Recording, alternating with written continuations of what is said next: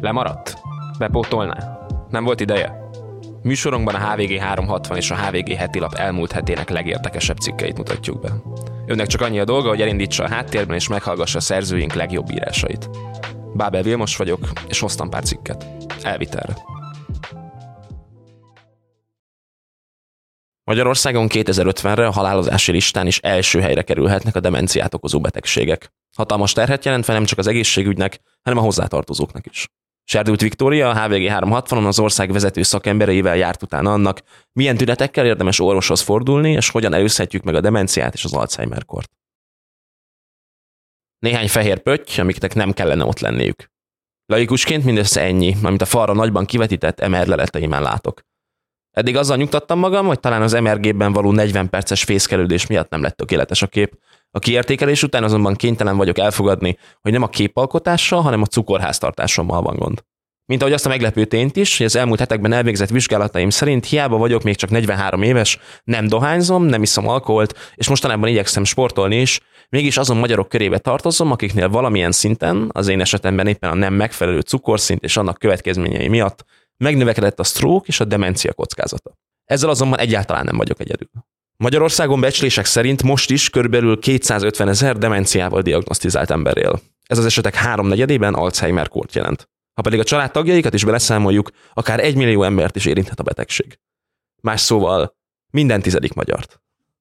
Aki azt hiszi, hogy soha semmilyen formában nem fog találkozni a demenciával, az nagy valószínűség szerint téved. A számok a következő néhány évtizedben a legoptimistább becslések szerint is robbanásszerűen nőni fognak. Kutatók azt valószínűsítik, hogy a világon 2050-re gyakorlatilag megtriplázódik a demenciában szenvedők száma. Hatalmas terhet jelentve mind az egészségügyi, mind a szociális rendszereknek. Van azonban jó hír is. Bár elsőre meglepőnek tűnik, a megfelelő rizikófaktorok csökkentésével és életmódváltoztatással az esetek 40%-a, vagyis majdnem fele megelőzhető. A demenciával és az Alzheimer korral kapcsolatban az egyik leggyakoribb tévhit, hogy genetikai eredetű, és semmit nem lehet tenni ellene. Ahogy az én példám is mutatja, ez egyáltalán nem így van. Olyanoknál is megnövekedhet a kockázat, akiknek egyik oldalon sem fordult elő a családjában a betegség. A rizikófaktorok pedig néha egészen egyszerűek. Az életmód, a táplálkozás, a környezet, a magány, vagy akár az iskolai végzettség is meghatározhatja, kinél alakulhat ki nagyobb eséllyel. Létezik családi eredetű Alzheimer-kor, de ez esetben rendkívül erős tüneteket okoz, és nagyon korán megjelenik. A mi legfiatalabb betegünk például 28 éves volt. Mondta a HVG 360-nak Horváth András Attila, a Budapesti Országos Mentális Ideggyógyászati és Idegsebészeti Intézet, OMI égisz alatt működő Neurokognitív Kutatási Központ igazgatója. Úgy szoktunk fogalmazni, hogy a 65 év előtt megjelenő Alzheimer-kor genetikai meghatározottsága magasabb, mint az E fölött jelentkező betegségé. Ez nem azt jelenti, hogy a demenciának nincs genetikai háttere, csak sokan azt felejtik el, hogy ez a legtöbb betegségre igaz. Magyarországon a kormány novemberben jelentette be a Nemzeti Demencia Program elindítását, melynek célja, hogy az egészségügyi és szociális ellátórendszerrel szorosan együttműködve kiemelten kezelje a problémát. A háttérben ugyanakkor már hosszú évek óta komoly idegtudományi kutatások folynak. Részben a Frony Tamás, neurobiológus akadémikus, 2020 óta a Magyar Tudományos Akadémia elnöke kezdeményezésére létrehozott Nemzeti Agykutatási Program keretén belül. Az agykutatási programnak jelenleg már a harmadik szakasza zajlik, mely a többi közt az Alzheimer-kór és az epilepsia lehetséges kapcsolatát kutatja. Bár a vizsgálatok még nem értek véget, a kutatásvezető Kamondi Anita, az OMI neurológus szakmai igazgatója szerint az eredményeken már most látszik, hogy az epilepsia lehet az egyik kulcs. Egyik késő délután én is az epilepsziás betegeknél is alkalmazott ambuláns EEG készülékkel a fejemen indulok haza az intézményből. Ezt úgy kell elképzelni, ahogy hangzik. Több tucat elektródát helyeznek a fejre, melyek az alvás minden pillanatát monitorozzák. Bár rendkívül kényelmetlen, és a lemosásához használt aceton szagát még napokkal később is érzem a hajamon, az alvás vizsgálata rendkívül fontos része a vizsgálatoknak. Az alvás problémák és a demencia között már több tanulmány kimutatta az összefüggést. A jó alvás ráadásul olyan tényező, mely védelmet nyújthat a kognitív egészség szempontjából. Az alvászavarok akár 10-15 évvel a tünetek megjelenése előtt jelezhetik az Alzheimer-kort, magyaráztak a Mondi Anita. A korai felismerés ennél a betegségnél pedig szó szerint életeket menthet. Egy 80 éves idős betegnél, amikor már az öngondoskodásra is csak korlátozottan képes, nem tudja visszafordítani a folyamatokat. Ha azonban felismerjük a korai tüneteket, évtizedeket nyerhetünk, mondta az OMI szakmai igazgatója, aki két betege példáját hozta fel. Mindketten gyanús, enyhébb tünetek miatt fordultak hozzám. Az elvégzett neurológiai vizsgálatok pedig kimutatták, hogy a betegség kialakulásának határán vannak. Mivel még nem akartam nekik gyógyszert adni, megbeszéltük, hogy megpróbálnak változtatni az életmódjukon. Csökkentik a munkai stresszt, sportolnak, egészségesen táplálkoznak, aktívak maradnak, és egyikük még a zenetanulást is vállalta. Azóta is folyamatosan járnak kontrollra, és úgy tűnik, mindkettőjüknél sikerült megakadályozni, vagy legalábbis késleltetni a betegség előrehaladását, sorolta. Éppen ehhez hasonló gyakorlati tapasztalatok miatt lenne létfontosságú, hogy a társadalomban megszűnjön a stigma, ami az Alzheimer-kor és a demencia körül kialakult. A legtöbb esetben ugyanis a megbejegzés miatt nem fordulnak orvoshoz az emberek még akkor sem, ha észreveszik, hogy romlik a memóriájuk. De még ha hajlandóak is rá, adódik a kérdés. Mi a normális, időskori memóriavesztés, és mi az, ami már a demencia előjele lehet? A szubjektív panasz a lényeg.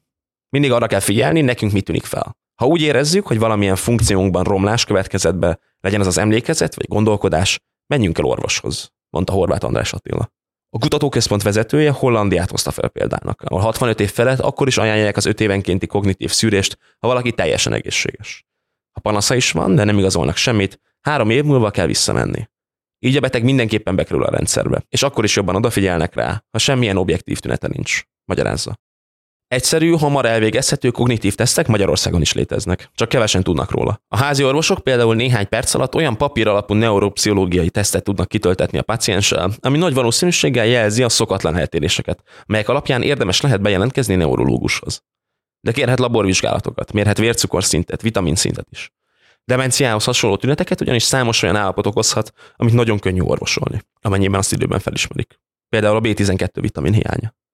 Ha pedig valakinél felmerül a komolyabb gyanú, szakorvos küldheti el MR vizsgálatra, vagy írhat fel gyógyszert is. A jelenleg elérhető szereket enyhe és közepesen súlyos betegség esetén lehet felírni. Ezek nem csoda gyógyszerek, de minőségi időt adhatnak a betegnek és a családjának, amellett a jövőről is gondolkodhatnak. Ezen kívül az is rendkívül sokat számít, ha valaki hallókészüléket, szemüveget kap. Beállítják a vércukorszintjét, abba adja a dohányzást, egészségesebben táplálkozik. Ezek mind olyan életmódbeli változtatások, amik késleltethetik a betegség kialakulását vagy romlását soroltak a Mondi Anita. A demencia ellátás persze egyik országban sem fekete-fehér, hiszen rengeteg egyedi tényezőt kell figyelembe venni, mint például a diagnosztikai eszközök hozzáférhetősége, a lakosság szűrési hajlandósága, vagy éppen az egyes földrajzi régiók sajátosságai. Magyarországon például ilyen a lakosság más régiókhoz képest alacsony folsav szintje, vagy a szív- és érrendszeri betegségek emelkedett gyakorisága. Az viszont már most is látszik, hogy azokban az európai országokban, ahol már évek, esetleg évtizedek óta előtérben tartják a demencia témáját, és nagy hangsúlyt fektetnek a megelőzésre, ott szemmel látható eredményeket tudnak felmutatni, és a fiatalabb korosztályban csökkent a rizikófaktorok előfordulása. Hasonló folyamatok néhány éve itthon is elindultak. A Horváth András vezette kutatócsoport vezetésével készül a demencia regiszter is, melynek segítségével azt próbálják majd felmérni, hány érintett beteg van az országban. Egy ilyen adatbázis kulcsfontosságú lenne a megelőzés szempontjából, hiszen országos szinten csak akkor lehet cselekvési tervet és stratégiát készíteni, ha tudjuk, hány érintett van. Ők hogyan osztanak el az országban, vagy éppen miért halmozódik a számuk jobban egyes régiókban. Emellett Svédországhoz hasonlóan akár olyan egészségügyi mutatókat is fel lehetne vezetni a rendszerbe, melyek már évekkel előre jelezhetik a demencia kialakulásának kockázatát, mondta az igazgató. Ezek néha olyan apróságok is lehetnek, amikre nem is gondolnánk. A dohányzás például egyértelmű a rizikófaktor, de mint minden esetben itt is érdemes az életkori sajátosságokat figyelembe venni. Nem arról van szó, hogy aki az egyetemi vizsgai időszakban elszívott három doboz szigit, annál nagyobb eséllyel alakul ki 65 éves kora felett Alzheimer-kor magyarázta Horváth András Attila. Fiatalabb korban leginkább a tanulás és a környezet a meghatározó. Bár még a kutatók sem értik igazán az összefüggést, de azokban az országokban, ahol magasabb a felsőfokú végzettség aránya, lecsökken a demencia rizikója is. Lehet, hogy hamarabb elmennek orvoshoz, de jól ismert jelenség az úgynevezett kognitív rezerv is. Az emberi szervezetben a máj után az agynak a legmagasabb a kompenzációs képessége. Ez gyakorlatilag annyit jelent, hogy ha az agyban valamilyen károsodás történik, de magas a kognitív kapacitás, akkor tudja kompenzálni a kiesést. Ez jelzi az edukáció és az élethosszig tartó tanulás fontosságát. Nem véletlenül mondják, hogy érdemes keresztrejtvényt fejteni, idegen nyelvet tanulni idősebb korban is. Tette hozzá szakember. És még egy tipp. Megéri olyan dolgot csinálnunk, amit nem érzünk komfortosnak, mert azzal olyan agyi hálózatokat is életre hívunk, amik egyébként kevésbé kihasználtak.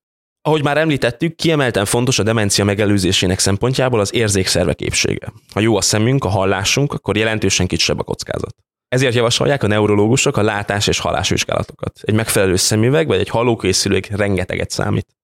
Nem lehet eleget hangsúlyozni a mozgás fontosságát is, de az sem mindegy, hogy ez milyen típusú.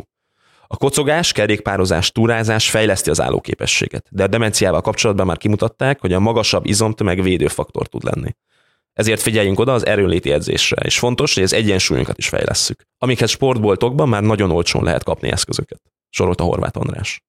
Idősebb korban pedig elengedhetetlen a szociális aktivitás, fenn kell tartani a baráti társaságokat, és mindenképpen kerülni kell, hogy bezárkózzunk és izoláljuk magunkat, mondta. A fenti tanácsokat Horváth András szerint még azoknak is érdemes követni, akiknél már diagnosztizálták a demenciát, mert bizonyíthatóan éveket nyerhetnek, mire megjelennek a súlyosabb tünetek. Nekik ezen kívül fordulatot jelenthetnek azok a valószínűleg már idén megjelenő új antitest alapú gyógyszerek is, melyek most először nem tüneti terápiát kínálnak, hanem a betegség egyik okát is kezelik. Bár néhány országban már pozitív elmozdulásról számoltak be, a következő évek nagy kérdése Magyarországon mennyire lehet visszafordítani ezeket a folyamatokat. Erős Nóránd, az OMI főigazgató főorvosa szerint egyelőre még nincs nagy okunk optimizmusra. Európában jelenleg a demenciát okozó betegségek a tartós egészségkárosodáshoz vezető okok közül az első, a halálozások közül pedig a hatodik helyen szerepelnek. Szakemberek szerint 2050-re Magyarországon is olyan mértékű emelkedés várható az érintett betegek számában, hogy a demencia mindkét listán az első helyre kerülhet. Ezek alapján a következő évtizedekben a demencia társadalmi terhe minden más betegségét felülmúlhatja, mondta. Nem véletlen, hogy a kormány is felismerte a megelőzés fontosságát, hiszen a betegség nem csak az ellátórendszerekre helyez majd óriási nyomást, hanem a gazdaságban is kimutatható hátrányt okozhat. A novemberben indult programon belül létrejött a Demencia Társadalmi Tanács, melynek tagja Erős Lóránd is.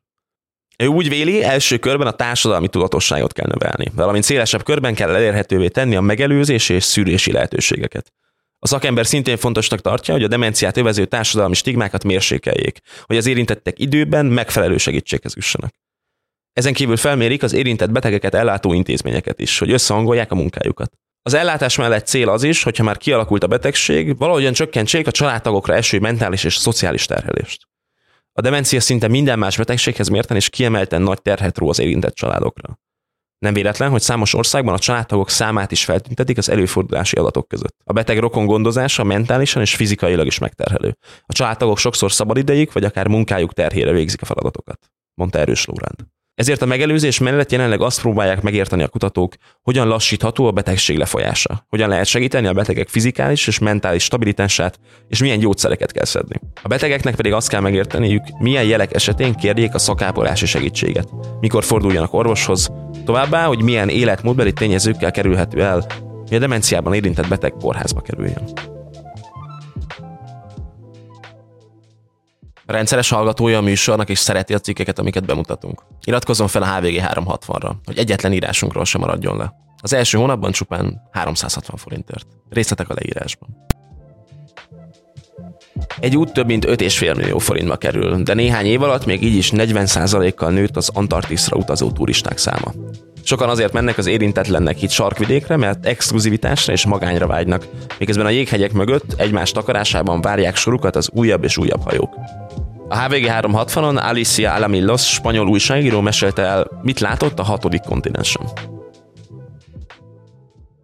Az argentin Ushuaia város kikötőjében a déli félteke egy átlagos nyári napján már reggel hétkor legalább három óriási tengerjáró hajó várakozik. Ezek egyenként 100-500 utas tudnak szállítani, és a nap folyamán egyre több lesz belőlük. De amint átkelünk a Drake átjáróm, amely elválasztja az argentin földnyelvet az Antarktisztól, egyikkel sem fogunk találkozni. Majdnem olyan érzés, mintha a mi hajónk lenne az egyetlen, mely maroknyi felfedező által kitaposott ösvényt követve a fehér kontinens felé tart. Mint csak mi élhetnénk át ezt az egyedülálló élményt. És éppen ez a lényeg. A legfontosabb, hogy a turista azt érezze, ő nem turista. Ez nem egy fizetett túra, hanem egy expedíció a vadonba magyaráz a hajónk, az MS Island Sky fedélzetén Kim Crosby. Ő annak a csapatnak a tagja, mely a 20 napos hajózás alatt azt a 80 nőt kalauzolja, akik a Homeward Bound úton hazafelé program, egy női kutatói expedíció keretében utaznak az Antarktiszra. Hosszú útunk hajók és engedélyek bonyolult tánca a jéghegyek, jégtáblák, bálnák, fókák és pingvinek között. Éppen ez az antarktiszi turizmus ellentmondása. Az iparág azért virágzik, mert annyira exkluzívnak tűnik. Még akkor is, ha a következő jéghegy kanyarja mögött egy újabb hajó várja a sorát. Az Antarktisz ezért persze nem hibáztatható, és még így is lélegzetelállító. Hatalmas jéghegyek, csend, esetlenül totyogó pingvinek, víz alá merülő fenséges bálnák. Felfedezők történetei, akik jégen haltak meg, és azoké, akik túlélték, hogy elmeséljék. Albatroszok, fókák, üresség, tisztaság, együttélés a természettel és magány. Ezt a turizmust az Antarktisz érintetlensége vonza folytatja Crosby. Mégis az Antarktiszi Utazás Szervezők Nemzetközi Szövetségének, IATO adatai szerint a 2022-2023-as nyári szezonban rekordszámú 105.331 ember látogatott el a déli sarkra. A 2023-24-es szezonban pedig várhatóan ismét megdől ez a rekord. A 2008-2009-es válságot és a 2020-21-es koronavírus járványt leszámítva a turisták száma folyamatosan emelkedett. A járvány előtti utolsó 2019-2020-as szezonhoz képest a tavalyi látogatószám 40%-kal ugrott meg. Mivel az Antarktisznak nincs saját kormánya, a kontinensre irányuló turizmust maga az IATO szabályozza. Egyfajta önszabályozás keretében. Az aláíró országok utazás szervezői között. Crosby, az IATO korábbi ügyvezető igazgatója úgy látja, eddig mindez jól működött. Az IATO azért alakult meg, mert az aláírók úgy döntöttek, összefognak, még mielőtt valaki egy európai vagy amerikai irodából olyan szabályokat hozhatna, amelyeket a helyszínen képtelenség betartatni. De azt hiszem, elértünk arra a pontra, ahol talán már kormányzati ellenőrzésre van szükségünk, ismerte el. Crosby kiemelte, hogy nem létezik antarktiszi rendőrség, és nincs senki, aki az Antarktisz egyezményt nem aláíró országokat a szabályok betartására kényszeríteni. Ilyen szabályból egyébként meglehetősen sok van. Minden hajónak előre le kell foglalnia az útvonalat, kiválasztva a kalandra vágyó turisták számára legjobb partaszállási helyszíneket. Egy-egy öblött, ahol pingvin kolónia lakik, vagy fókacsalád szokott pihenni. Amikor elkezdődik a szezon, utazás szervezők hadas siet egy gigantikus Excel táblázatban lefoglalni a napokat, órákat és az összes meglátogatni kívánt helyet, méghozzá úgy, hogy ne keresztezzék egymás útját. Ha valaki hirtelen bármilyen okból lemond egy foglalást, éber szemek gondoskodnak arról, hogy azonnal betöltsék az üres helyeket. Az MS Island Sky-on Jenna Roland a főnök, aki már tíz éve jár az Antarktiszra személyhajók expedíciós csapatának tagjaként. Azok közé az emberek közé tartozik, akik többet élnek a tengeren, mint a szárazföldön. Minden évben 9-10 hónapot tölt a vízen a csendes óceántól az Atlanti óceánig, de számára az Antarktisz a legkülönlegesebb. Az expedíciós csapatnak van egy mondása. Először az élményért jössz, aztán a pénzért, és utána már sehol nem találod a helyed. Ez a sarkvidéki vírus. Soha nem lehet betelni vele, minden alkalommal van valami más, valami új mondja Jenna Roland. Az érzést a hajó kapitánya George Henry is osztja, bár ő az elmúlt napokban keveset aludt, mert kicsit aggódik a tengeri jég miatt, amely akadályozza az utazást. De ez is része az Antarktiszon való hajózás varázsának. Végül is ez még mindig egyfajta kaland. Ami az árát illeti, a hajót kb. 15 ezer euróba, vagyis 5 millió 600 ezer forintba kerül.